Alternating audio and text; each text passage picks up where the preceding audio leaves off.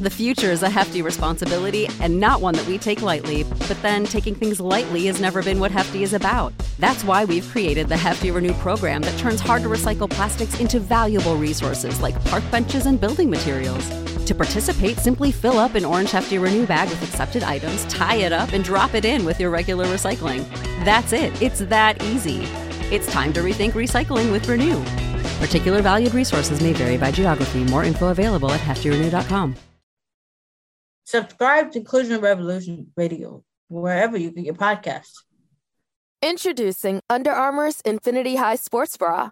Its ergonomic design is molded to support the natural movement of your body. With cord-out padding, the better breathability eliminates extra bulk without sacrificing support. And quick-dry padding is Under Armour's fastest-drying padding yet. When you're lifting heavy, running fast, and pushing yourself further than ever before, you need a bra that will help you go that extra mile and make you feel your best. Shop the Infinity High Sports Bra now at U A dot com.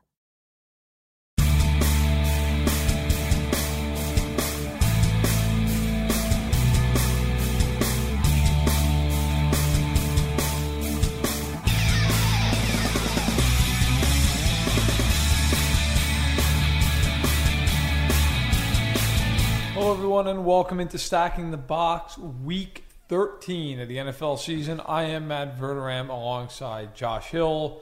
Have a lot to get to. Every team in action this past week and will be in action the rest of the way. So Josh, I'll let you lead off. What did you see from Thanksgiving on that caught your eye over this past week in the N F L? One thing that's starting to catch my eye is the playoff cream is rising to the top. We pretty much know who is going to be in at this point. And now it's looking at the teams that are going to be in the playoffs and seeing what their flaws are. And I only really see three teams that legitimately have either very small flaws or no flaws at all, or ones that aren't big enough that will flare up in the postseason and really sink them. And now, to me, the storyline from here on out with those teams is, can they identify what is wrong and can they fix it? And so far, through twelve weeks, there's a more than a few things that are wrong with the playoff teams that are currently in the field. I find the playoff picture interesting, more so in the N F C. Very interesting spot in the N F C. And whoever is that sixth seed is going to be a very good team. Unlike in the A F C, we're really... it's New England and it's Pittsburgh, and then it's a gigantic drop-off to whoever you want to put third. So the N F C is what I'm going to be watching going forward, whereas the A F C, you can basically take a nap and wake up during the A F C Championship game.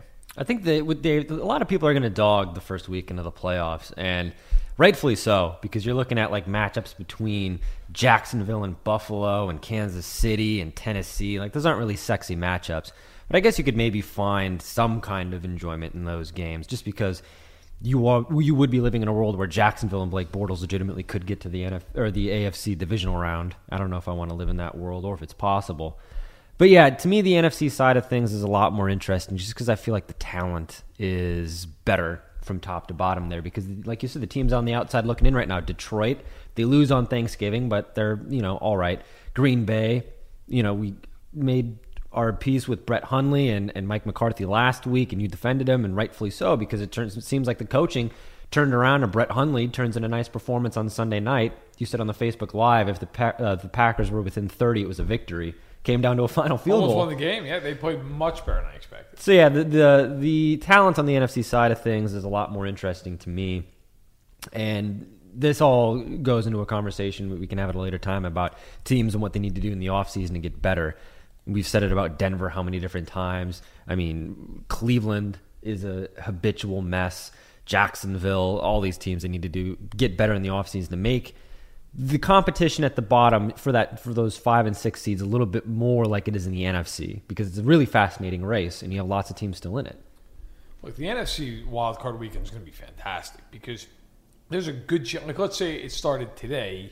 I don't know the matchups in front of me, but I think it would be Uh, the, the Saints and the Rams would be the, the home teams in the, over that weekend, and they'd be going up against the Falcons and the Panthers.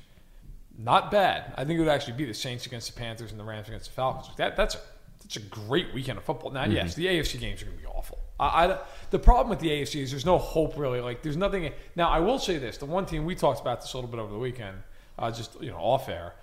if the Chargers make the playoffs, and I'm not, like, I, I want to make this clear right off the jump. I am not one of these people who thinks the Chargers are a really good football team, because to me, everybody does this every year with the Chargers. You get all excited, and then the Chargers stink. And let, let's be real about this, too. The Chargers are five and six. Okay, it's not like the Chargers are nine and two here. And you can say, well, they've won games recently. They started oh and four. The Chargers have beaten, in no particular order, the Broncos at home, the Raiders away, the Giants away, the Cowboys away, and the, I am blanking, I know there's another team that was under five hundred uh, that they, they beat, and it was, oh, and the Bills, when Nathan Peterman started. So they've yet to beat an over five hundred team, except for the Bills, who started Nathan Peterman. Okay, let, let's not go crazy. That said, they would be the one team in the wildcard round in the A F C that would be exciting to me, because you do have Phillip Rivers, you have those dynamic pass rushers. Like, that's an interesting team. That's a team that if it went to Pittsburgh or New England would not be favored, and deservedly so, but would be interesting. Kansas City, I still, I mean, the talent is there with Kansas City. The problem with Kansas City is they've just completely gone into a free fall. I, I don't think anything short of Patrick Mahomes is saving that season. Uh, and it's a shame, because the Chiefs have talent. And the Chiefs could actually give one of those teams a run for their money if they played their best game. But right now, uh, the Chiefs can't even put together a coherent drive. So the A F C is going to be rough. The N F C, wild card all the way through, is going to be great. And that leads me to uh, something that we like to do at the start of the show, figuring out the story, the narratives in the N F L. Uh, what's the story, Matt Verderam? We'll start with a quarterback, not Patrick Mahomes, but another guy who people have been wanting to start, and we actually saw him a little bit. Jimmy Garoppolo comes in late against the Seattle Seahawks, gets a touchdown on two throws, so basically he's Joe Montana, uh, at least if you ask 49ers fans. What's the story with Jimmy Garoppolo? Should he start the rest of the year? And I think I know the answer. I guess the secondary question would be, why was that even a discussion as to why he shouldn't be starting? I think he's got to start the rest of the year. And it's nothing against C J. Beathard. Look, he's come into a decent job. Mid-round rookie out of Iowa. I don't think anybody expected much out of C J. Beathard. He, he, you know, he won a game. He didn't play great. The Niners aren't great. The Niners don't make talent around him. So for me, yeah, look, you've got to find out what you have in Garoppolo. The Niners traded a second-round pick, which is really like a late first, to New England. And if you are San Francisco, you probably want to see as much as you can with Garoppolo before you have to give him big money. For me, I'd start him the rest of the year, barring injury, and then I would give him a franchise tag, because the Niners have more cap space than they know what to do with next year. It's going to be over one hundred million dollars. They can afford it. They don't care. Pay him twenty-one, twenty-two, whatever the tag is. Get a full year out of him. See what he's giving you. And then if you feel like he's worth that big money, then give it to him. But you have you have all the, the power here. And so I think you start him, you move forward with him, and you hope he's your franchise. And I think you, you know, you may not find out in four games, but you should find out in twenty. Uh, and so I, I think the 49ers are in a good spot here with Jimmy Garoppolo. Here's a scenario that I saw floating around Twitter, and it, it seems pretty unreasonable, but the N F L is a weird place. If you're Kyle Shanahan, do you keep Garoppolo, franchise him, and also go out and get Kirk Cousins? Sign him to a big deal, a guy that you've worked with before, and then you decide between the two who you want. I feel like that's a bad idea. I've seen people kicking the, the, that around Twitter. I don't understand exactly why it would work, but I could see why people would feel that logic lines up, where Garoppolo is a second-string quarterback. He's been that all, his whole career in, in New England. Bring him in kind of out of a similar situation and pick between the two. I don't think it's a good idea, but if you're Shanahan, do you ride or die with Garoppolo, or do you consider Cousins in the offseason if you're not impressed with these few weeks of working with him? I'd go Garoppolo, because, look, if you bring in Cousins, then then it starts, and then you're going to have to sign Cousins to the biggest contract in N F L history. Yeah. Because he's going to get that.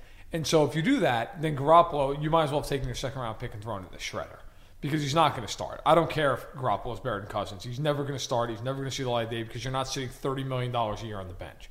So for me, the Niners made their bed with Garoppolo. They're going to have to go forward with that. I don't. Th- you could argue maybe they'll draft a young quarterback, but they did that with Beathard. So I think for them now, it's about filling out some of the position play, you know, position players on this team, wide receivers, tight ends, defensive side of the ball. They get some help in the secondary. They need help there.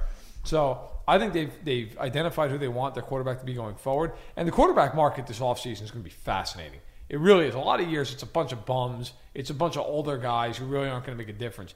This year, you're going to have Kirk Cousins. You're going to have A J McCarron. You're going to have a very interesting crop of rookies coming in. Uh, you're going to have a lot. To, Alex Smith is going to be on the market. Say what you will about that situation, but he's better than most guys with the market. Uh, it's going to be very intriguing to see how it all shakes out. Keeping it on the West Coast and actually switching levels of competition here, uh, a guy who coached in the N F L is back in football. It's just at the college level. Chip Kelly, who, speaking with the 49ers, was the last guy on the job before Shanahan, and Shanahan could probably thank him for the job. Uh, coached in Philadelphia. What's the story with Chip Kelly at U C L A? Is he going to stay there? Is this like a job where he's done with the N F L, he's staying in college? Or are we, are we in like four or five years, maybe three, going to hear people saying, oh, Chip Kelly back to the N F L? I feel like we've seen enough of Chip Kelly, but these conversations... And, and I think that's where Kelly belongs. He's a great head coach in college. He knows how to recruit. He knows how to play that, that style of game. I think he's going to be great at U C L A, but I don't think he's ever coming back to the N F L. Do you think he made the right call going to U C L A over Florida? Because that was kind of down to the final two, and I know a lot of Florida fans are excited to see him there, and a little bit of a shock that he went to U C L A, but it makes sense with the West Coast, the Pac twelve, everything like that. He's got roots there. What do you think about that? Yeah, I mean, look, I think I think for Kelly, Florida's a, a football school first and foremost, um, even though they've had recent success in basketball. U C L A is absolutely a basketball school. It's John mm-hmm. Wood and you. Okay, so that being said, I think it's the right decision for a couple of reasons. One, he's familiar with the Pac twelve, like you said. And number two, uh, the Pac twelve is not the S E C. Okay, he doesn't have to see Nick Saban every single year. He doesn't have to deal with yeah. an emerging Georgia team, okay, which would be in his division in the S E C. He doesn't have to deal with L S U, which is always going to be a threat, or Auburn. Look, not to say the Pac twelve doesn't have some teams, but you can you can deal with that. Uh, I, I think I think going to the Pac twelve, he sets himself up for success. Uh, easier said than done, of course. It's it's you know it's going to be a little bit of a rebuild there after Josh Rosen leaves, but. I think Kelly made the right call for himself, although I think Florida is a very good school to go mm-hmm. to. I, I think, look, I mean, my God, if you can't recruit in that state, there's no hope for you. Well, Dan Mullen's going to see what he can do there. Uh, switching to an N F L coach who might be out of a job soon, especially after what we saw on Thanksgiving and the prior weeks. Uh, what's the story with Jason Garrett's job security? Right now, Jerry Jones has a lot of problems in the N F L with Roger Goodell and all that, but another a nagging problem, not only this year. I mean, this year seems to be the most legitimate case Cowboys fans have to, to rail against Garrett, uh, but this has been a long time coming. It seems that Garrett's always on the hot seat. What's the story with his job security? Do you think that they get rid of him at the end of the year, or does Jerry Jones remain loyal, as he has been for the years past with Garrett? My, my guess is that they are not going to fire Jason Garrett. Jerry Jones likes him. Obviously, Garrett has ties going back you know, twenty-five years to the Cowboys when he was back quarterback to Troy Aikman. Um, Garrett has had worse seasons than this, and he survived them. And I got to be fair, I don't think this is a Jason Garrett problem. I think this Mm-mm. is a Jerry Jones problem. Jerry Jones has refused to bring in personnel men, and it has bit them in the rear end because when you look at this team, It is it is a team that, frankly, I thought was living on a wing and a prayer a lot of times last year. That defense was doing a lot of smoke and mirrors, and give Rod Marinelli credit for that.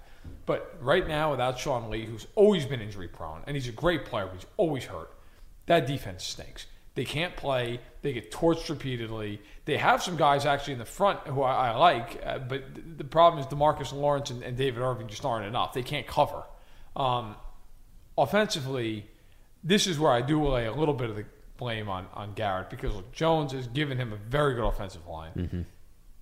You you have to be able to execute your offense without Ezekiel Elliott. Like, look, I get he's a focal point. I get he's a great player, but he's a running back in twenty seventeen. Like, you need to be able to throw the ball with some effectiveness. You need to be able to run behind that offensive line. And that's where I pin it on Garrett, but I don't think he gets fired. I think he gets at least another year. They're coming off a thirteen and three season. I think they really like the core of that team. They're going to get some you know, pretty decent draft, draft picks here. I, I think he'll stay.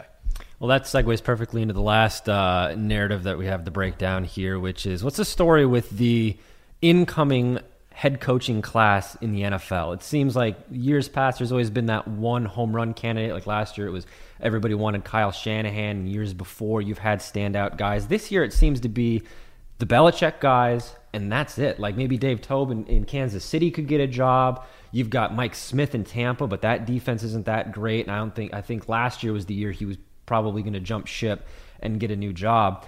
there's just no standout candidate. And you look at teams like Denver, Tampa Bay, Cleveland, Indianapolis, Chicago, just off the top of my head, are teams that could be looking for head coaches this offseason. There's no slam dunk candidate to, you know, if you're Denver, who, for example, we've talked about in weeks past, Vance Joseph is very much on the hot seat. But if you're John Elway, who is already somebody who's established he can't pick personnel very well, there's nobody out there that you're like, okay, I'm definitely going to fire Vance Joseph and hire candidate X. He had that last year and whiffed, paying the debts this year with that. But what's the story? Do you see anybody out there in the N F L, a coordinator or somebody who is going to emerge as we march towards Black Monday and these jobs continue to look more shaky for people? I think Josh McDaniels is going to get a job this year. I think he's going to leave. Mm-hmm. Uh, I think the time's come uh, for a second shot for him. Matt Patricia, defensive coordinator for the Pats, didn't look like he was going to be getting any kind of job. It looks like he might have been out of the job after the yeah. first month of the season. Now they're playing really good football, so he'll be a name that continues to get bandied around, uh, bantered about. Uh, I, Matt Nagy, the Chiefs coordinator, there's been a lot of smoke about him, the offensive coordinator, although, my God, if anyone has watched that offense over the past four weeks, uh, I think there's going to be a, a little bit of a cooling on Matt Nagy. Now, that being said, to be fair to him, as someone who watches the Chiefs every week, this is not a scheme problem. Underdog Fantasy is the fastest-growing fantasy app and easiest place to play fantasy sports. Just jump on underdog fantasy dot com or download the app, draft your team, and that's it. And if drafts aren't your thing, they also have a pick'em game where you can win twenty times your money in a single night. Use promo code RADIO, and Underdog will double your first deposit when you sign up with up to one hundred dollars in bonus cash. Deposit one hundred dollars, get one hundred dollars free. That's promo code RADIO. Terms and conditions apply. I'm in Kansas City. This is a quarterback problem in Kansas City because, believe me, I watched the All twenty-two film. There are guys running wide open with their hands up, and they don't get the ball delivered to them. And I think most general managers know that and are aware of that. And so I think Nagy remains in the mix. You mentioned Dave Tobe, great special teams coordinator. Mm-hmm. He'll always be in the mix. Although it's just hard for special teams guys to get a job. I know John Harbaugh did it in Baltimore, but uh, those guys tend to somehow lose out. But I, I think Tobe's a candidate. Um, but you're right. There's not one real great candidate out there that you'd say, man, that guy. I look at Indianapolis as a spot that somebody big could go, like an mm. ex-head coach. You know, if there's ever a time, and, and I, I hate this rumor as much as anybody, but Gruden. Yeah. If there's ever a time for John Gruden to come out of retirement and go there, to me, this is it. Like, he always struggled in Tampa with the quarterback situation. You have Andrew Luck. Mm-hmm. The only problem with Indianapolis is that job is such a great job except for one thing, Jim Irsay. Yeah, I don't know if, if somebody wants to deal with Jim Irsay, but if they don't mind it or they think they can deal with it, Andrew Luck, it's a great place to go. It's it's to me, of all the job openings that are available or that should be available, that is the best one because of the quarterback, provided he's healthy, which of course you, you just don't know. Although Jacoby Brissett, you know, he, he's played well. He's not Andrew Luck, but he's played well. Yeah, so wrapping it up, I, I have a few thoughts on this. I think that a lot of this conversation that we have about a Gruden or a Bill Cowher or all of these guys that every single year, no matter how far away from the game they've drifted, you always hear their name mentioned. I think Sean McVay has been an awakening in the N F L where you have, and we're young guys, so I don't want this to be a young versus old conversation, but the idea that coaches that were great when we were growing up and watching the game, the game has passed them by. It's a different game than it was in the nineties and the early two thousands. And a guy like, you know, Mike Shanahan can come back and try to coach in Washington, and it doesn't work because he's trying to use a scheme and use coaching that he used in the nineties that doesn't really work anymore. We see this in basketball. Everybody talks about Michael Jordan versus LeBron James, and the common thread is, well, it's a different game. It's a different era. And that applies to football, not to such a great degree, but I think you're talking about some of these older guys, these older coaches coming back into the game. It's kind of passed them by. Gruden, I think, would be great in a front office position, kind of like uh, Tom Coughlin. He's been scouting the game for years with Monday Night Football. He still knows the players. I don't necessarily know if he can still coach. I like him in Indianapolis. It's not a bad option. But yeah, it's. I feel like if you're going to be a team like Indianapolis, you can get somebody big. That's great. But if there is somebody out there that is a lesser name who you think is the right guy, I feel like you should go out and get him. And I'll just throw this out here, and we can end on this and go into the picks, or you can discuss how awful this would be, but also how perfect it might be. Um, a name that I feel like Cleveland could go after, kind of really tapping into this, we want to find a young guy, a young hot head coach who's the coordinator, Mike Vrabel. What if they hire him in Cleveland? And I'm not saying it wouldn't work. That's a very Cleveland hire, though. A guy who's not a sexy pick, a guy who's a young and upcoming coordinator. It's kind of like, you know, we've seen them make these hires before. I think it might actually work out. But, you know, I feel like we're moving in that direction where Vrabel and these guys are going to start getting looks, which more power to him because Vrabel's a great coordinator. And, you know, he was the bright spot of that one year in Hard Knocks where everybody makes fun of O'Brien. So, yeah, and certainly so. Um, no, that's a good call, actually. I, I like Vrabel. Uh, and I think, and we don't have to go too into this, but I think especially with Cleveland, look, the Browns are not going to get their top choice. Mm-mm. They're not, okay? Because you have unstable ownership. The team's been terrible for two decades. Don't have a quarterback. Uh, you know, there's a lot of things that go into that. I think a lot of football people are turned off that whole Moneyball idea in Cleveland, uh, just like they were originally in baseball. It took time for people to accept that. So um, I think the Browns, they're going to have to mine the coaching ranks to find somebody who's willing to take that job. Maybe who doesn't have any other options as a head coach and says, you know what, I'm willing to take this opportunity and run with it. The problem is in Cleveland, they have just murdered coaches. I mean, yeah. You're talking you know, Pat Shermer, Mike Pettin, Hugh Jackson in his second go-around. I think this is going to be his last go-around. Like, guys that go and coach Cleveland, they don't come back from it. That's it. Rob Szysinski, you go on and on and on and on and on. Like, it's it. Like, it's one and done. You know? Yeah. So, that being said, though, I do like Vrabel. I do. Um, his team actually takes on the Ravens tonight. I know we're doing this on a Monday afternoon, so the Monday night game, the Texans and the and the Ravens uh, will be playing. Playoff implications in that, not for Houston so much, but for Baltimore, who sits at five and five. So, week thirteen. Let's get right into it. A game that could have been really good on Thursday night, but really now doesn't have a lot of sizzles. A couple of five and six teams. Redskins at the Cowboys. Cowboys favored by just one and a half. Uh, I'll be short and sweet with this. I'm going to take the Redskins in the game. The Cowboys just look awful. I, I, I can't imagine the Cowboys putting together a competent offensive game plan right now. They just look out of sync. They look lost. They have no defensive rhythm with Sean Lee being out.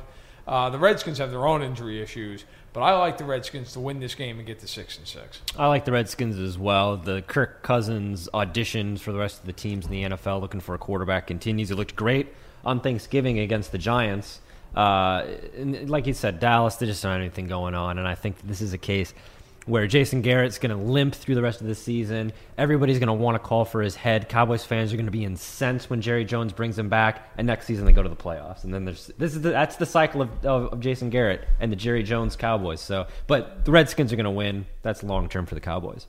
Yeah, I uh, I'm not enamored with the Redskins, but. Uh, I think they find a way to win this game. The, the, the Cowboys, just they're, they're just dead on arrival right now. Um, moving to the Sunday slate, speaking of dead on arrival, the Broncos are at the Dolphins. Uh, that is, they, they should just hold a funeral instead.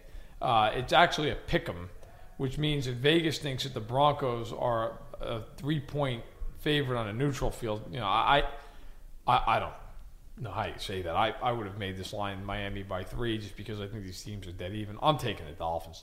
I, I, I can't pick Denver. Right now, I'm to a point with a lot of teams in the N F L. I just cannot simply pick these teams. I normally would say I couldn't pick Miami. But Denver, to me, their defense is starting to give up. I think they've had enough. Wolf got hurt on Sunday. We don't know how hurt he is. It should be an update here sometime on Monday. I have no... This is not like a vote of confidence in Miami. It's just a... The, the Broncos are three and eight, and frankly, I don't know if Vance Joseph is going to win another game. They, they look so bad. They were down twenty-one nothing to Oakland. Oakland, Oakland just finished firing off its coaching staff. I, to me, well, give me give me the Dolphins in a game that I don't think anybody should watch. Give me Miami too, and uh, low key storyline that I hope plays out. That this is the one fantastic game that Jay Cutler earns every penny of his ten million dollars contract, assuming he plays. Oh, is he even gonna play? Assuming he plays, but he just comes running out of the tunnel. He's a game-time decision. He comes running out, and he just tears the Broncos apart. That's what I want to see. And Matt Moore might do that, too. I mean, geez, so I'm, I'm taking Miami in this one. I think the bigger question going forward here, and we've talked a little bit about Denver throughout, because I find them to be intriguing with John Elway and, and everything going on there. Um What is going on with the quarterback situation? Oof. I mean, you're talking that one. We know Osweiler's not the answer, okay? We know Simeon is a – I think he's an N F L backup. I do think he's that. I, he's clearly not a starting quarterback. Mm-mm. Then they bring in Paxton Lynch, okay, which, look, they had to bring in Paxton Lynch. He's finally healthy off that shoulder injury, and uh, he, he's a first-round pick from a year ago. I, he has not looked good at any point in time, but you have to give the guy a shot. And he comes in, starts the game against the Raiders. The Raiders have not had an interception all year. All year. And Paxton Lynch goes out and goes nine of fourteen for forty-one yards and a pick. And the pick was in the end zone, by the way. I am, I will go on record now as saying that that experiment needs to end. He is one of the worst busts in the last decade. I don't need to see any more of him. He's terrible. He left the game in the third quarter, hurt his ankle. He was crying on the bench. The human side of me feels bad for the guy. But the N F L analyst side of me looks at that and says, I know people are going to say this is wrong and it's not politically correct, but N F L players are looking at him while he's sitting there crying on the sideline. And they're like, this guy's our leader? Really? And then you find out his ankle's fine. He's day-to-day. I mean... That, that's rough. Guys blow their Achilles tendons out and they, they sit there like nothing happened. I, and I know that may not be, again, it may not be P C to say that. Look, you got to have your emotions and whatever. But, like, the N F L is not a P C world. It's a macho world. And him sitting there crying on the bench after he went nine of fourteen with forty-one yards and a pick, it, it's a rough look.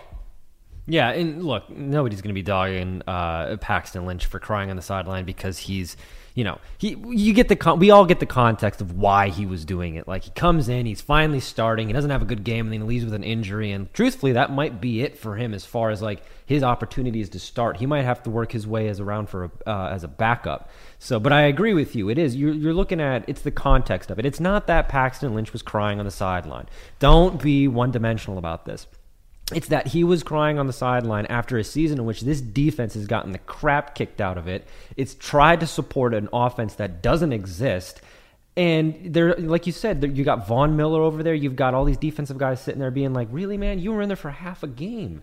Like, we've been doing this for the whole season. And, like, you don't I, – I don't think that it's it's necessarily a knock on his leadership skills, but I do think that if you are Paxton Lynch, you get it together, man. Like, come on. Like, look – do it in the locker room, do it wherever, but like you can't like be that consumed by your emotions, especially with as volatile as this Broncos team has been all season long. I just think that's a team that they're, you know, they're an emotionally charged team, they're a mm-hmm. tough team defensively, and you know, I want to make it clear, I'm not saying that I think Paxton Lynch is a wimp or anything like that. Yeah. It's not about that. Like that that's a caveman way of thinking. It's mm-hmm. not about that. It's about the teammates are going to look at him and he's your quarterback. He's your leader. Mm-hmm. It's one thing if his leg's hanging off. You know, okay, fine, you get that. You, you can't be crying on the bench.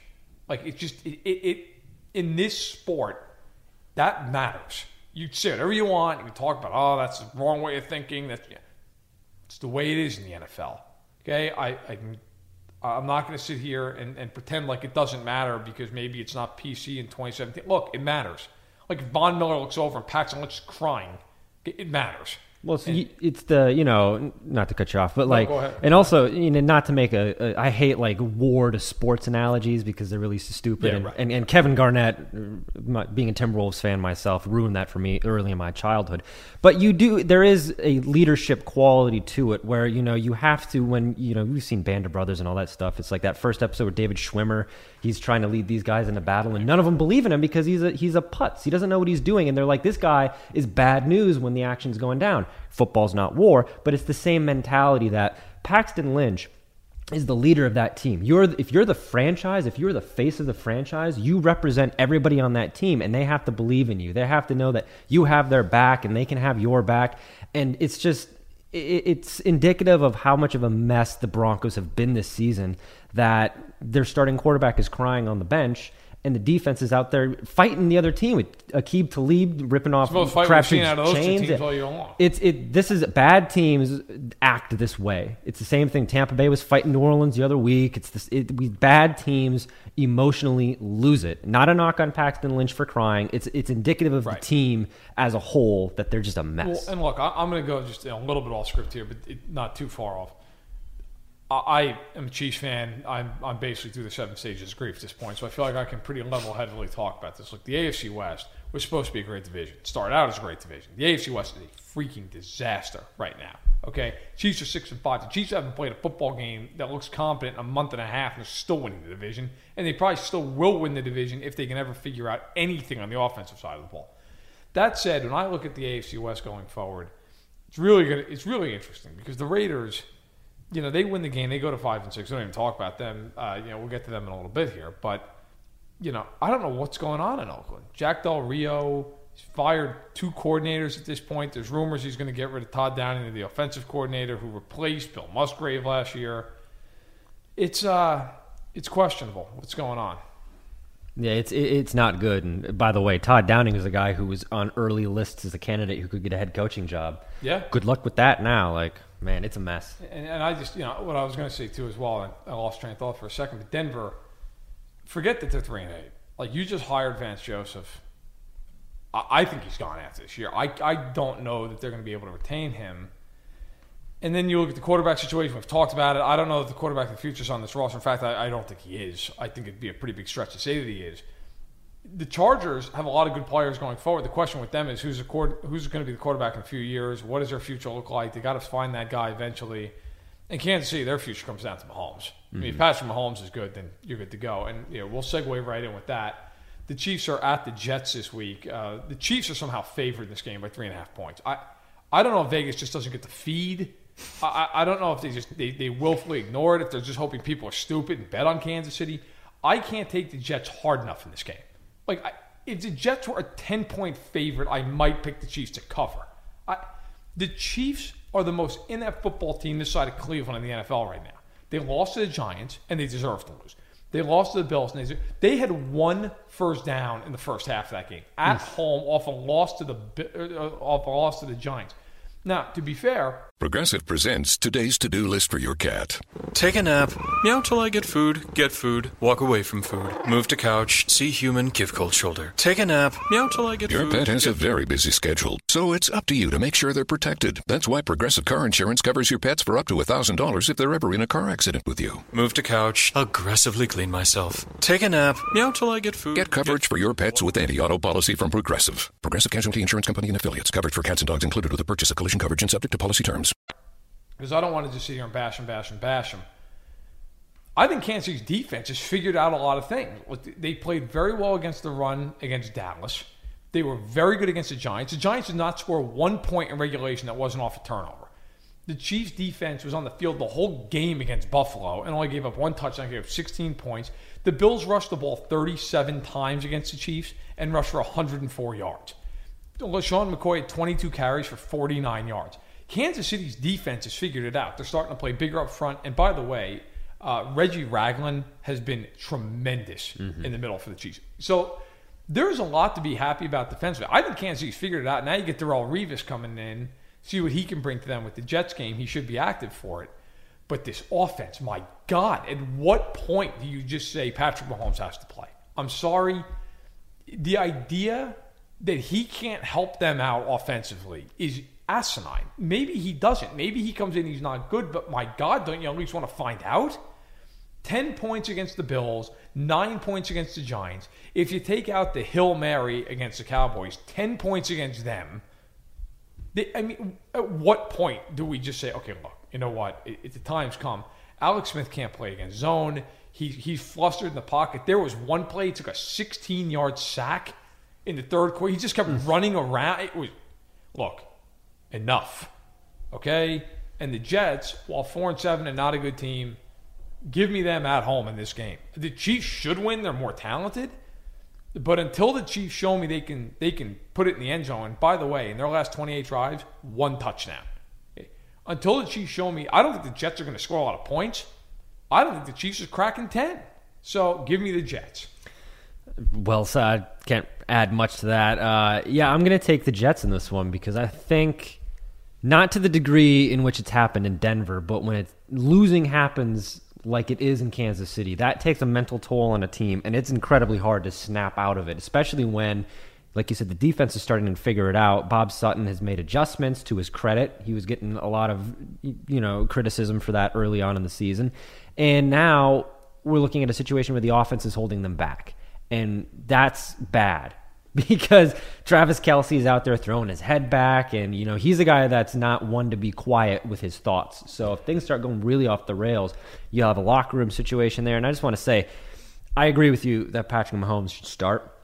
My only concern would be how bad the offensive line has been. Granted, Mahomes is a lot more mobile than than Alex Smith is. The line's been bad to the point where it's like the the the, cheat, the, the uh, Chargers ran for over one hundred twenty yards against the Bills, and then the week before that, the Saints ran for like a billion yards between Ingram and Kamara. three hundred. Yeah. yeah. And then this week, what? Kareem Hunt? eleven carries, eighteen yards. Exactly, and that's offensive line problem. And to me, though, but you know, watching the game, like they pass block fine. Their problem is Alex Smith takes a twelve-step drop, mm. and they don't know where he is. It, it's it's maddening to watch. I he looked he looks like a rookie. He looks like he has no idea what's going on. There were so many plays in that game, including games uh, game deciding plays toward the end, fourth and four, and then eventually the, the game sealing pick that he threw. He had guys wide open like this. Like, the one thing I won't stand for is this idea that Andy Reid is the problem. Mm-hmm. Andy Reid is not the problem. Andy Reid is one of the better offensive minds the N F L's seen in the last thirty years, okay? They scheme guys wide open all the time. If you, if anybody listening to this wants me to prove it, I am glad. Email me. I will fire you a dozen screenshots from every game they've played this year where some guy is open by twenty yards down the field, and Alex Smith either doesn't see him or doesn't throw the ball. The Chiefs have to bench him. I do not care at this point if they lose every game the rest of the year. Not benching him, that is the only thing I'll get on Andy Reid about. He has got to go. It is asinine. And I really think, look, if they benched him, Mahomes came in, you don't know what you're going to get. I'm not going to sit here and pretend that it all of a sudden is going to start them off. But we saw what happened with Houston. Like, Tom Savage, I did it. I... went and ran the numbers. In Tom Savage's starts this year for Houston, their yards per game and their points per game, respectively, would rank thirtieth and thirty-second in the league. Mm. With Deshaun Watson, they were third in yards per game and they're first in points.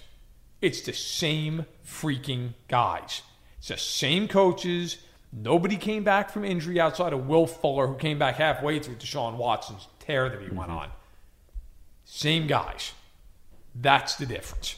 And yes, right now, Alex Smith looks like Tom Savage. So yes, it is that big of a difference. Um, I'm going to, let's switch gears here. Uh, actually, hell with it. Let's stick with Tom Savage. Uh, Houston at Tennessee. Tennessee favored by a touchdown. Look, I, I like Tennessee in the game, but only because they're playing Houston. Tennessee is one of the more disappointing teams for me this year. And you can see, well, that's you know kind of lunacy. They're seven and four. They're winning their division. Tennessee's looked awful. Tennessee has not had one game this year where you look at it and say, man, that's a really complete sixty minutes of football they've played. The closest they came maybe earlier in the year when they beat Seattle at home, but even then defensively they weren't good. Uh, they barely beat Indianapolis, and I think it's really time to start looking to Marcus Mariota and saying, hey, you, you plan on playing decent football at some point? Because he has nine touchdowns and twelve picks on the year. Uh, he's been awful. And the Titans are winning in spite of him. Yesterday, they go in Indianapolis. Indianapolis is atrocious defensively. He wasn't under any pressure all game. Wasn't sacked once. Throws for a buck eighty-four with two picks. You got to do better than that. That said, I'm taking the Titans because they're at home. They're in a playoff race. And I just think that the Texans are horrific without Deshaun Watson. Texans are very awful without Deshaun Watson. And Tennessee is in the playoff hunt. They Jacksonville loses on Sunday. We'll get to that. Uh, now they're in first place in the A F C South, and all of a sudden things are happening for them. I do agree, though, that they are disappointing and that they should be better than seven and four. They were supposed to be this team with Tampa Bay that takes the leap to the next level and really establishes themselves as not just a contender this year, but a real threat to take over the A F C South in a legitimate way, not in an accidental way like that division is usually won, this year being no exception to that rule. I'm just I'm, I'm very disappointed in Tennessee. I think Mariota gets better. I don't think he gets better with the current regime in place, okay? I think with Malarkey, that's done. They got to go out and get somebody. Maybe it is a McDaniels. Maybe he does come in and fix Mariota. I don't know, but whatever's working in Tennessee right now is barely working, and a lot of it has to be by default just because of who they've played. So, yeah, they beat Seattle, but as we've seen this year, Seattle's not the same team that they were. And it was also early season Seattle, which is a lot easier to beat than they've got it together playoff chase late season Seattle. So, but I'm taking Tennessee in this one. I do agree with you. Staying in the A F C South, Indianapolis travels to play Jacksonville this weekend. Jacksonville's favored by nine points. Look, Indianapolis is terrible, three and eight on the year. Uh, I actually, like I said a little earlier, kind of in passing, I really like Jacoby Brissett. I think he can mm-hmm. be a player in the league. He went seventeen of twenty-nine for a buck ninety-six, no touchdowns, no picks against Tennessee. And you say, well, that, that line is nothing special. He got sacked eight times in that game. Eight times against Tennessee. Tennessee's not a big-time defensive front. Indianapolis can't block, which is why I'm taking Jacksonville, because if Tennessee sacked him eight times in Indy, oh, Saxonville. Jacksonville might sack him twenty times. Now, that being said, I'm taking the, the cover because Jacksonville can't beat anybody by more than a couple of points, typically. Mm-hmm. Uh, they, they just they, they have no ability to score, and we all know why. Uh, you know, Bortles, look, let's, let's say this quick. Yesterday was a combination of two things. Jacksonville losing in Arizona on that game-winning field goal. Jacksonville lost that game for two reasons. Blake Bortles is atrocious, one. Threw a horrible pick late in the fourth quarter to Tyrann Mathieu. But that game was destined for overtime until Jacksonville got the ball back. I, I want to say around the fifteen-yard line. Run the ball, time's ticking. They could have just ran the clock out if they run two more plays on the ground. And Marone calls a pass. And Bortles, to his credit, put it right in the hands of Marquise Lee, and Lee drops it. Clock stops. They run on third down. Arizona calls its final timeout, gets the ball back, win the game. So Jacksonville's got to learn from that. Marone's got to do a better job of managing the clock. That said, give me Jacksonville in this game. I think they bounce back. But I think it's a tight game, because I just don't think Jacksonville has the ability to blow anybody out. Jacksonville is my team now that Tampa Bay is dead in the water, and I guess maybe it, maybe this says more about me than I like b- mediocre Florida football teams that are destined to break my heart in awful ways. And Blake Bortles is exactly that. He's terrible. He's they're never going to win with him because he is the anchor. Three. This is his fourth year in the N F L, and if you look at his overall numbers, people will be like, oh, yeah, but come on. He had more touchdowns and interceptions in the last two years. He's over three thousand yards passing. You're being unfair. No. You look at the decisions that he makes in the games. That game against Los Angeles, the Chargers, he did everything in his power to lose that game, whether it's throwing an errant interception to absolutely nobody other than a plethora of Chargers defenders, or if it was almost falling down in bounds without a timeout before the field goal unit could get out onto the field to try and go to overtime. He, the decisions that he makes in year four are just absolutely asinine, and he's shown no signs of getting better. You can't play twelve weeks in this season, have twelve weeks of practice, knowing your defense is this good and not get any better. And I, he, to his credit, he did throw the on target to Marquise Lee at the end of the game. But I think that was Doug Marone putting the pressure on Bortles to be like, if you want to be the guy, be the guy. And he's not the guy. Uh, he, he was more effective running. He had sixty-two rushing yards for two touchdowns in the games. nineteen and thirty-three with a buck sixty and a pick. Um, and by the way, he did not complete one pass over ten yards in that game. I, I mean, he's not going to win like that. And that... That goes back to that point we had at the beginning about the A F C. Look, I don't care who wins this division, Tennessee, Jacksonville, whatever. These these teams are going to be cannon fodder in the A F C divisionals if they get that far. Uh, you know, New England and Pittsburgh are going to roast them. Uh, I I would be, again, I think I think Jacksonville's a good team with no quarterback. Um, we'll see how it plays out. But Jacksonville right now is is up against it with Bortles. You you just have to play perfect around him to win. Um Another team that frankly has to play perfect around this quarterback to win, Baltimore. We don't know what they're going to do on Monday night, of course, but they are home next week, a three-point favorite over the Lions. The Lions coming off that Thanksgiving Day loss. They get a few extra days to rest. Baltimore coming off the short week. I like Detroit in this game. Uh, I think the Lions are a better team. I think the Lions... Now, the only thing that's scary to do with the Lions is the Lions, you just never know what you're getting.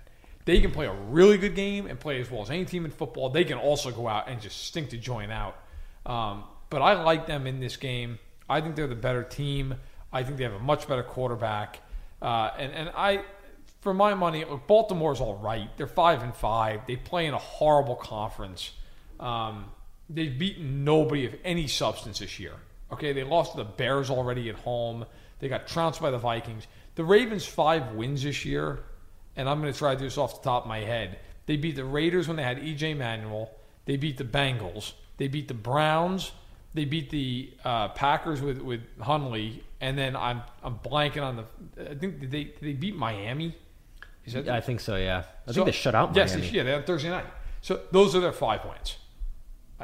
Give me Detroit, despite the fact they're on the road and they're very Jekyll and Hyde. Uh, unpopular opinion time, and this is just because I have nothing else to say about these teams because they none of the, neither of them inspire me. I think Detroit's going to win the game. Uh, at what point is it okay to ask about Matthew Stafford and if he's the problem in Detroit? I get, and this is coming from somebody who's defended him and picked the Lions specifically because he's so good at bringing them back in the fourth quarter. But all of the criticism for the Lions, and I heard this after the Thursday or uh, the Thanksgiving game, is oh the offense, he just doesn't have the weapons. He doesn't have, things aren't just coming together for Stafford in the running game and this and that. You had Reggie Bush a couple of years ago, who was late career Reggie Bush, but he was pretty all right when he was at Detroit. You had one of the best wide receivers in the history of football for how many years, and he Barry Sanders'd you because you guys couldn't win. It's like at what point, and I'm not saying that Matthew Stafford's a bad quarterback if he's better than just about most of the quarterbacks in football. So if, like Jacksonville, for example, if it was a decision between Stafford and Bortles, we wouldn't even have to finish asking the question, Stafford is in Jacksonville. But at some point, I think that this kind of grace period that he seems to be in from when he went from a guy who it looked like he might be injury prone his whole career, when he was having shoulder problems, this and that, into the transition where he is a quarterback who can be the highest paid guy in the league for now. At some point, you start have to start wondering how much of this is Matthew Stafford's problem, because it seems that it's Jim Caldwell's problem, it's the defense, it's the receivers, it's the running back, and I just feel like Stafford needs to be held accountable as much as everybody else, and I think maybe Detroit will start turning things around once they stop coddling Stafford. They've given him a billion dollars. At some point, you just have to be like, all right, now soften you up, just don't be so sensitive, take some criticism, because he is as much of a problem in that offense as anybody else is. I, I will disagree a little bit. I, I think it's the coaching in Detroit, and I felt like it's the coaching in Detroit his entire career. Jim Caldwell is not a good coach. He's an average coach. I don't want to say he's bad. I don't think he's bad. I think he's a very average coach. Um, some people love Jim Bob Cooter as offensive coordinator. I, yeah. No, thank you. Yeah. I yeah, uh, there's there's Jim Bob Cooter stories to be had. Just Google the name. Um, but listen, I, I don't think he's the problem. In fact, quite honestly, I actually think he's the only reason they're even respectable. They they can never run the football. They, if, if I'm not mistaken, he's been this is his ninth year. They've had eight different rushing leaders per year. It's it's asinine. They've had one thousand yard rushers. In- Introducing Under Armour's Infinity High Sports Bra.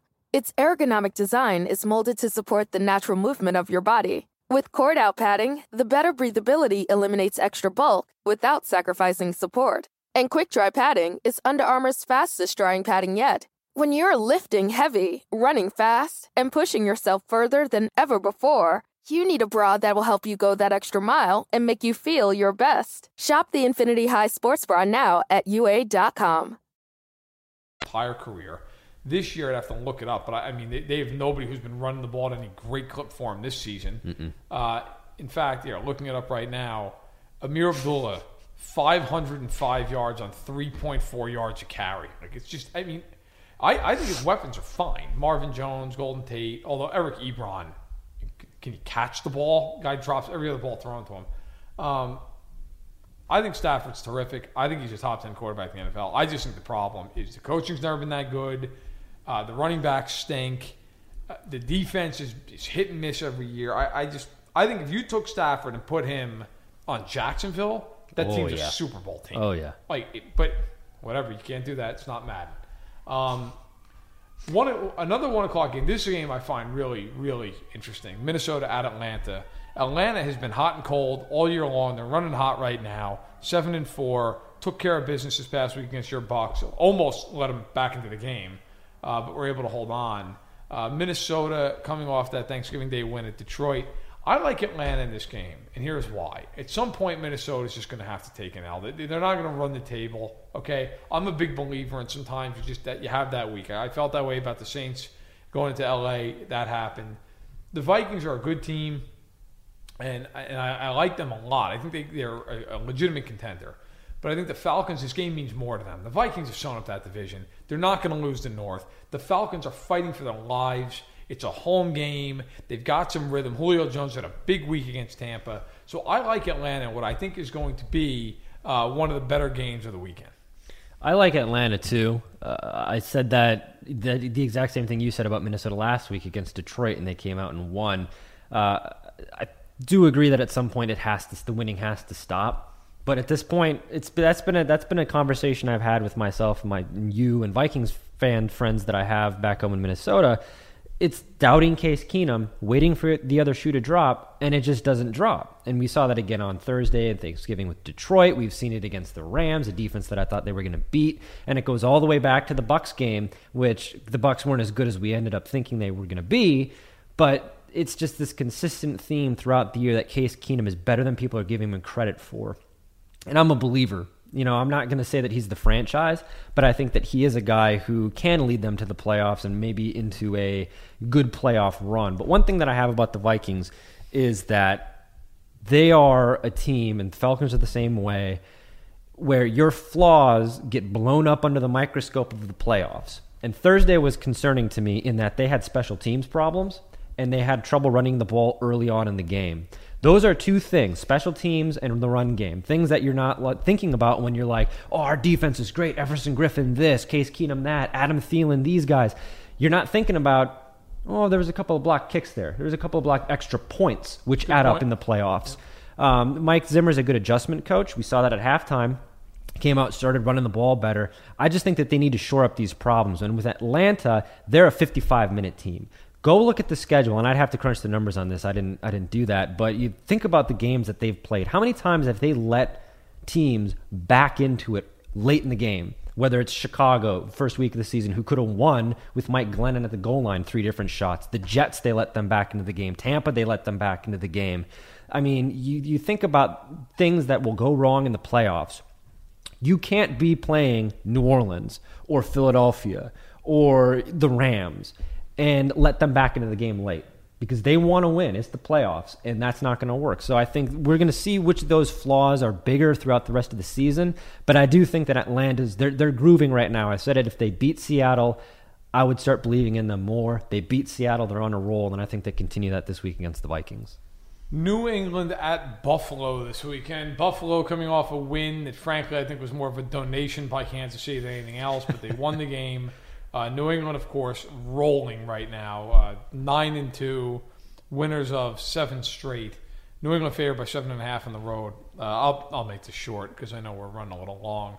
Uh, give me New England. I, I I can't imagine. Like the Bills, nothing against them. They've overachieved this year, but they're they're not good enough to beat New England. And and frankly, uh, the team that they just beat is not good enough to beat the Giants. So I, give me New England in a in a rout in Buffalo. I've got New England, but I think it might be a little bit closer than than, than we think it's going to be. I think McDermott tries to use this as a game to rally guys around, but I think that the Patriots are figuring it out. They're in, they're shoring things up for a postseason run at this point, and you don't want to play them at this part of the season.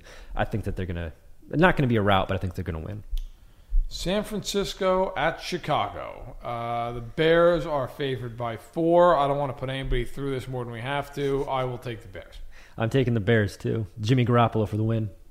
Or apparently the loss. Yeah. Uh, last of the one o'clock games, Tampa Bay at Green Bay, old Ugh. N F C Central rivals. The game is a pick'em. Uh, I don't know what to say about this game. I, the Packers kind of confounded me last night. I expected the Packers to get blown out in Pittsburgh. Didn't happen.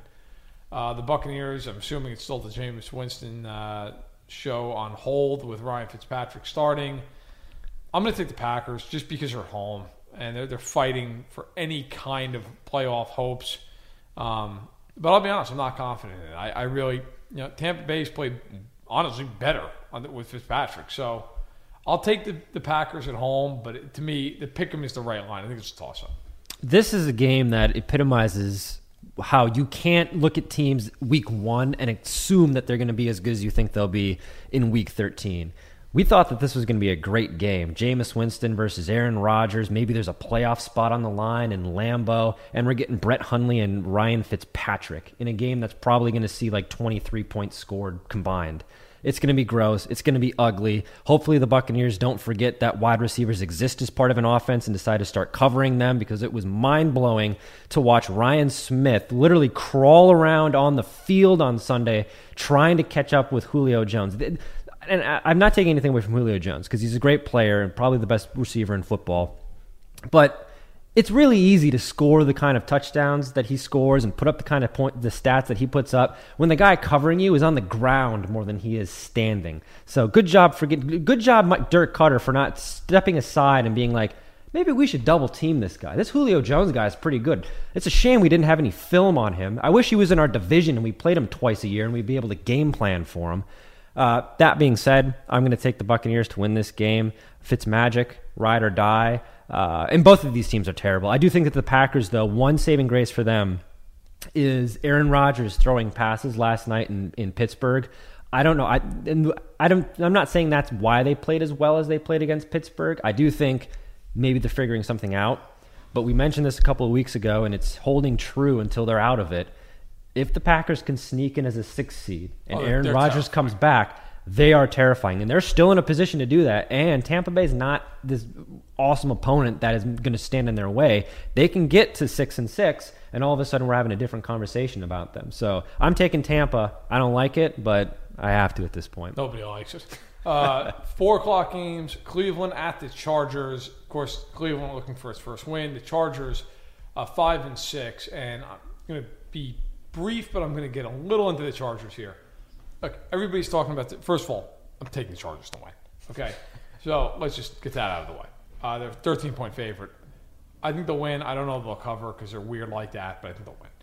Now, there's a lot of talk about, well, listen, you know, the, the Chargers are going to win this division. They're going to win the A F C West. They're, they're so dangerous, blah, blah, blah. I saw the N F L run a segment um, on its social media about, are the Chargers the best team in the A F C other than New England? Like, I, I mean, like... I don't understand everybody's massive fascination with that team. Look, I give the Chargers credit. They were oh and four. They bounced back. They've won five of seven. Okay, that's all fine and good. The Chargers, though, they have, and we talked about this at the top, they beat nobody. Like I, I don't, and, and again, Cleveland factors in as a nobody. Now, the good news for the, the Chargers, the rest of their schedule is a bunch of nobodies. The only game that they play against a team with a winning record is Kansas City, and that's in Arrowhead on a Saturday night, Week fifteen. That is probably the division. Um, and as much as I kill the Chiefs all the time, I still think the Chiefs are going to find some way to break out of it and win the division. And by the way, if there's ever a team that would go into Arrowhead and find a way to lose, it's it's the Chargers. The Chargers have made a history of it. And the reason, look, I'm not trying to kill the Chargers. I'm just trying to be more realistic. I would have loved to see the Chargers get in as a wild card. I think they'd be fun. They'd be entertaining. I, I, I'm a big Phillip Rivers fan. Okay. That all being said, as easy as, as their schedule is, if Kansas City can get any kind of traction, th- their last two games are Miami and Denver. I mean, if the Chiefs can even show up for those games, they're probably going to find a way. And you look at the rest of the schedule, if if they were to win just those two games and beat the Chargers, that's nine wins, and the Chargers would have seven losses, and the Chiefs win the tiebreaker. So I like the Chargers as a team that could push for a wild card spot. And look, if the Chiefs just go into a full-on free fall and go six and ten, then, then yeah, sure. Um, but I think we need to pump the brakes a little bit on the Chargers, who have beaten up bad team after bad team. Uh, give them credit for winning those games.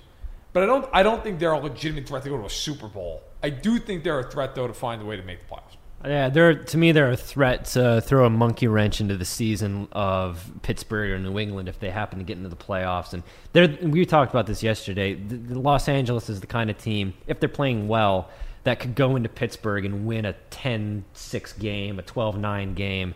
Uh, I think that they're going to win this weekend, obviously, against uh, Cleveland. You said it very well. I can't really add anything to the Chargers, and I don't have the energy to melt down about the Browns again. So save that for next week. I melted down on my Monday column about the Browns. There's seven hundred words on why they are atrocious. Uh, they have drafted sixty-two players uh, without drafting a Pro Bowler. So keep that streak alive. Uh, although I will say this, Myles Garrett does look like a superstar. Yeah. Uh, which, you know, hey, you know, blind squirrel finds it out every once in a while. Um, maybe the best game of the week. If not, certainly right up there. Carolina at New Orleans. Carolina is a four-point dog at the Superdome. These two teams played in Week three. New Orleans was oh and two at the time, and they waxed Carolina. So it should be a really interesting game. I like the Saints bounce back off this game with the Rams. I think Marshawn Lattimore's got to be healthy. But frankly, I just trust Drew Brees a hell of a lot more than I trust Cam Newton. Cam Newton, eleven of twenty-eight against the Jets. Like, I feel like I crush Cam Newton all the time. Cam Newton is just not that good. I'm sorry. I know they're eight and three, and I, fine. Cam Newton, you, you can't win like this all the time. I know they went to the Super Bowl, he was M V P and all that, and when they played a good defense, they got hammered. I, to me, I think Carolina's a good team, but I think the Saints have the potential to be a great team, so give me the Saints. I think they win. I think they cover. I'm picking the Saints as well. Uh, two reasons. The first reason being that the Panthers, if they want to be a legitimate playoff team, that defense allowed twenty-seven points to the Jets, three hundred seven yards to Josh McCown. Not Drew Brees, Josh McCown. And we're talking about Drew Brees inside of the Superdome, where they're historically a very good team. And also, to, to piggyback off of your Cam Newton criticisms, I agree with you. I don't think he's that good. I think he's an all-right starting quarterback. I'd take him over a handful of other guys in the league. You know, I, I hate to keep dogging on Jacksonville, but if it's if it's Blake Bortles or Cam Newton, I'm taking Cam Newton hands down. But to me, Cam Newton feels like Phillip Rivers light, in that it's impossible to figure out what Carolina is, because you never know which version of Cam Newton you're going to get. Are you going to get the version of Cam Newton that went up to New England and is smiling and doing the Superman pose when he scores thirty-three points on offense, or how many ever points they scored? Or are you going to get the guy that showed up to the Super Bowl that, you know, makes a business decision when he's supposed to be recovering a fumble late in the game and is like, no, no, thanks, and then storms off in the press conference? You never know which version of Cam Newton you're going to get, the same way that you never really know what version of Phillip Rivers you're going to get. And that, you know, as good as he's been, Phillip Rivers has been a problem with those Chargers teams, because you never know which version of him is going to show up. I don't think that the right version of Cam Newton shows up against the, the Saints. I think that, going back to the week two thing, they adjusted, won eight games in a row. They lost last week to, to the Rams. They're going to adjust. They've shown that they've been able to do that, identify their problems, and they're going to go out and fix things and continue to march towards an N F C South title that nobody saw coming to New Orleans. Yep, uh, I agree. I think you said it perfectly. Speaking of a division title nobody saw coming, the Rams on the road against the Cardinals. The Rams favored by six and a half. I love the Rams in this game. They, they beat up the Cardinals in England earlier this year, shut him out, actually, and, and finished Carson Palmer maybe for his career. Uh, I think the Rams win this game going away. The Rams are a really good team. I think some people kind of overlook them. Uh, they can play. They're they're a legitimate, honest-to-God Super Bowl contender. Eight and three. I think they get to nine and three. The Cardinals, I actually got to be fair. Blaine Gabbert's actually played pretty well. Um, you know, he's really done a nice job for them. But Nate Jackson got rid of the wrong quarterback. But I uh, I like the Rams. I think they win this game. I like the Rams too, and I really like uh, you know Wade Phillips and the defense that he's put out there. So to me, the Rams are the prototype for what young teams that are rebuilding, like Cleveland, like Indianapolis, what they should look at as far as building a team to succeed in the future of the N F L. You don't want to go out and be the guy that says, let's go hire Gruden, let's go hire Cow, or let's go hire somebody who's been in the game for all these years. You want to go out, find your McVay, go out and find your Goff, batten down the hatches with a defense, which is something Seattle. How do you make a radio ad for an eight K T V that conveys the feeling of thirty-three million pixels with over a billion shades of color hitting your eyeballs? This is the best we can do. Samsung Neo Q L E D eight K. Unreasonably good. Done. I mean, this is an evolution of the Seattle model of find a good quarterback, get a really good defense, and win. And I think that Goff is better, that offense is better than the Seattle offense that went to the Super Bowl, both Super Bowls. And I think that, yeah, I agree with you. This is the time where it's okay to finally acknowledge the Rams as a legitimate Super Bowl contender, especially with how shaky the N F C is overall. I love him in this game, and, you know, prayers up for, for the Cardinals as they limp into the offseason. Yeah. Uh, speaking of prayers up, the, the Giants are at the Raiders. Raiders favored by seven and a half. I think they win. I think the Raiders do not cover because I don't think the Raiders can stop anyone. They almost blew it to Trevor Siemian on Sunday. Uh, I'll take the Raiders to get to six and six, and if they win and the Chiefs lose, they are tied for first place. In fact, think about that. I'm going to take the uh, Giants to win this game, because if there's one thing that I've seen throughout this season, one unseen thing, it's that for some reason Eli Manning and Ben McAdoo own the A F C West. True. I think that's going to go again. True. They they are who broke me. That was it. Watching that game, I mean, I, I did. I physically went through the seven stages of grief watching that game. By the end of the game, I just accepted it. And uh, Yeah, I, I it's a it's a couple miles from our office to my condo. I walked home, and it was it was cold out, and I don't even think I had a jacket. Um, okay, the Sunday night game. This is going to be a very good game. Philadelphia is at Seattle. Philadelphia is favored by four points on the road at Seattle. I am going to take Seattle in this game, and you know I, I don't I don't want it to come off as I'm bashing Philly. I'm not. I just think this is a game where Seattle is desperate. They have to win. Russell Wilson is a nightmare for an aggressive front because he just gets out of the pocket. He moves around. And while I think Philly's the better team, this is a tough spot to go into that building in prime time when that team needs to win. And I, I know they're without Chancellor, who's now officially out for the year. I know they're without Sherman. That is a prideful team. That is a very good team. It's a dangerous team. And I think Philadelphia, look, there's one knock against them. And we're going to find out how real that is here. They've played one good team this year. They played the Chiefs when the Chiefs were looking like a Super Bowl contender, and the Chiefs beat them in Arrowhead. And, and before a garbage time T D with six seconds left, they beat them by fourteen. They have not beaten a team with a winning record since. And now they play the Seahawks. We're about to find out, are the Eagles just beating up on really bad teams? Or are they legit? I think they're legit, but I think they're going to lose this game to a desperate team that knows how to win in these spots. They haven't beaten a team that's had a winning record because they haven't played a team that has a winning record, I don't think, which is, you know, exactly to your point. That's what I was going to say. They don't have any quality wins. And what benefits them is that, that she, the Chiefs were good at the time. The Chiefs yeah. definitely aren't now, but it's not like they were a bad team. No, they, they were actually good in week two uh, when they played them. I just... I, the inexperience of the of the Eagles is something that makes me very nervous heading into the playoffs. I think that they're a good team. I think that I'm a believer in Carson Wentz. I think he's a legit he's legitimate in the M V P discussion. This is the game that we're going to find out just how serious the Eagles are as a contender, because this is that type of game where I, I thought this would happen in the playoffs, and it might still. They go up against a really good team. Everybody's all hot about the Eagles, Carson Wentz, Doug Peterson, the running game, the defense, and they go in and they lose. Happened to Dallas last year. Granted, Aaron Rodgers was the magic potion there. I think it's going to happen again here, and I'm taking Seattle to win. I just This game's going to feel like a playoff game, and I and I want to see how Philly responds. Maybe Philadelphia responds great. Maybe they, they punch Philly, they punch out in the mouth. I just I I have a lot of hesitancy toward teams that have never been there. Mm-hmm. And the Eagles have never been there with this group. And, and you know, to be fair, the N F C is wide open in that respect because all these teams, I mean, you could say the Saints, but really who's been there? Breeze and, and Peyton. It's nobody, been a while, nobody else has. So, you know, I, I'm curious to see how it plays out. You might have the two wildcard teams be the teams that have been there the most in Carolina and Atlanta. Mm-hmm. Um, but we'll see how it plays out. But we both like Seattle. And then the Monday night game, Pittsburgh at Cincinnati. Pittsburgh's favored by five and a half in this game. Cincinnati five and six, coming off that win over Cleveland, fighting for its lives. Uh, Pittsburgh is nine and two. I am very tempted to take the Bengals in this game because the, the Steelers always just find some way to, to play down to their opponent, as they did last last night against Green Bay. I just don't like Cincinnati. I just do not like. And by the way, and this is a total aside, and we'll wrap up here. They drafted John Ross ninth overall. Okay. John Ross, you're not familiar, blazing fast receiver out of the University of Washington. Had some knee injuries in college. Had a torn A C L at one point. Had a little bit of shoulder injury.